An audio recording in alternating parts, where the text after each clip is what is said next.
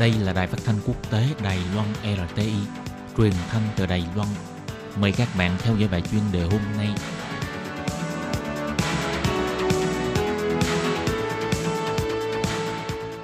Các bạn thân mến, trong bài chuyên đề hôm nay, Lê Phương xin giới thiệu với các bạn về bài viết Phát huy ưu thế của mình, giáo viên di dân mới Dương Tiểu Mai hy vọng con em tân di dân có thể học tập sự tôn trọng nền văn hóa.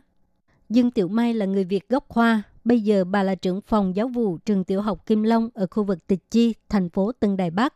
Bà không những thành lập trung tâm học tập của di dân mới Kim Long và thành lập trung tâm giáo dục văn hóa quốc tế khu vực Thức Tinh, thành phố Tân Đài Bắc, mà còn chia sẻ văn hóa Đông Nam Á đến với cộng đồng và trường học để cho người dân hiểu hơn về nền văn hóa của di dân mới, qua đó tôn trọng cộng đồng di dân mới bà Dương Tiểu Mai từng đoạt giải thưởng Sư Đạt là một giải thưởng danh dự cao nhất trong ngành giáo dục. Năm 2019, Tổng thống Thái Anh Văn đã đích thân trao giải này cho bà. Năm nay bà lại thi đậu hiệu trưởng dự bị, có khả năng sẽ trở thành vị hiệu trưởng di dân mới đầu tiên tại Đài Loan. Bà Dương Tiểu Mai sinh ra tại Việt Nam. Gia đình bà có 9 anh chị em. Hồi nhỏ, bà gặp phải cuộc nội chiến tại Việt Nam, sống trong bối cảnh trông thoát như trong phim điện ảnh Cha mẹ của bà Dương Tiểu Mai cho rằng môi trường chiến tranh và nước Cộng sản là không có lời cho việc giáo dục trẻ em, cho nên có cơ hội là họ mong muốn rời khỏi Việt Nam.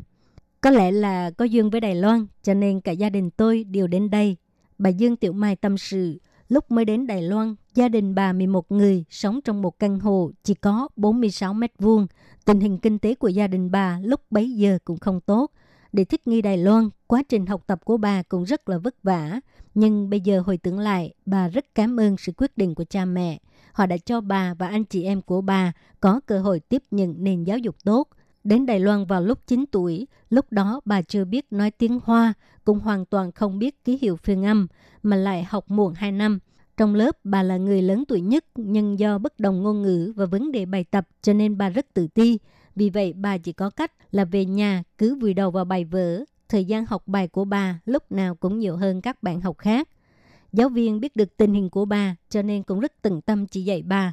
Cho nên sau này, bà Dương Tiểu Mai lúc nào cũng cho rằng bất kể là gia đình học sinh có ưu thế về mặt văn hóa hay là kinh tế, chỉ cần ở trong môi trường đúng, trong thời gian đúng, tìm được đúng người, giáo viên là người luôn có thể hỗ trợ học sinh.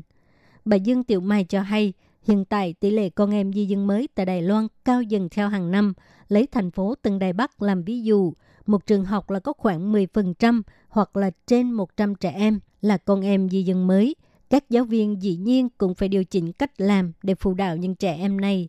Khi chính phủ bắt đầu đẩy mạnh chính sách thương năm mới, con em của di dân mới đến từ Đông Nam Á cũng đã tốt nghiệp tiểu học hoặc là đang học cấp 3 hoặc đại học. Điều mà các giáo viên dạy học cho con em di dân mới phải học đó là phải hiểu bối cảnh của các em để có thể giúp đỡ các em, trao đổi với gia đình của các em. Đây là điều rất quan trọng. Trong mặt học tập, bà Dương Tiểu Mai cho rằng để cho con em di dân mới chọn môn học tiếng mẹ đẻ là một sự giáo dục văn hóa rất quan trọng. Qua việc học tiếng mẹ đẻ để tìm hiểu nền văn hóa của cha hoặc là mẹ mình, đồng thời cũng phải hiểu được rằng tiếng mẹ đẻ là ưu thế văn hóa chứ không phải là xiềng xích trói buộc họ. Văn hóa không có ưu điểm hay là nhược điểm mà chỉ là sự khác biệt. Sau khi hiểu được sự khác nhau giữa các nền văn hóa, chỉ có thể học cách tôn trọng bản thân mình và người khác. Bà Dương Tiểu Mai cho rằng công việc hàng đầu của một nhà giáo là nên khám phá ưu thế của mỗi trẻ nhỏ, sau đó là để cho các em phát triển cơ hội và ưu điểm của mình. Học sinh phải cảm nhận được sự quan tâm, yêu thương và đồng hành của thầy cô. Như vậy trẻ em mới chịu lắng nghe lời nói của thầy cô, sức mạnh của giáo dục mới có thể thể hiện được qua đó để cho thái độ học tập và năng lực cơ bản của các em được nâng cao. Bà cũng cho biết, bà vinh dự đoạt giải sư đạt cũng là do những gì bà đã tích lũy bấy lâu nay. Trong quá trình này, ngoài dựa vào bản thân mình, bà cũng rất may mắn là có được nhiều người ở bên cạnh bà và hỗ trợ bà, động viên bà và chia sẻ kinh nghiệm cho bà. Bà mới có được thành quả của ngày hôm nay. Bà cho biết, tôi hy vọng tôi sẽ giống như một hạt giống bồ công anh, truyền sức mạnh của tình yêu trong giáo dục đến khắp mọi nơi để cho những nơi đó đều có thể nhìn thấy ánh sáng của giáo dục. Các bạn thân mến, các bạn vừa theo dõi bài chuyên đề do Lê Phương thực hiện. Xin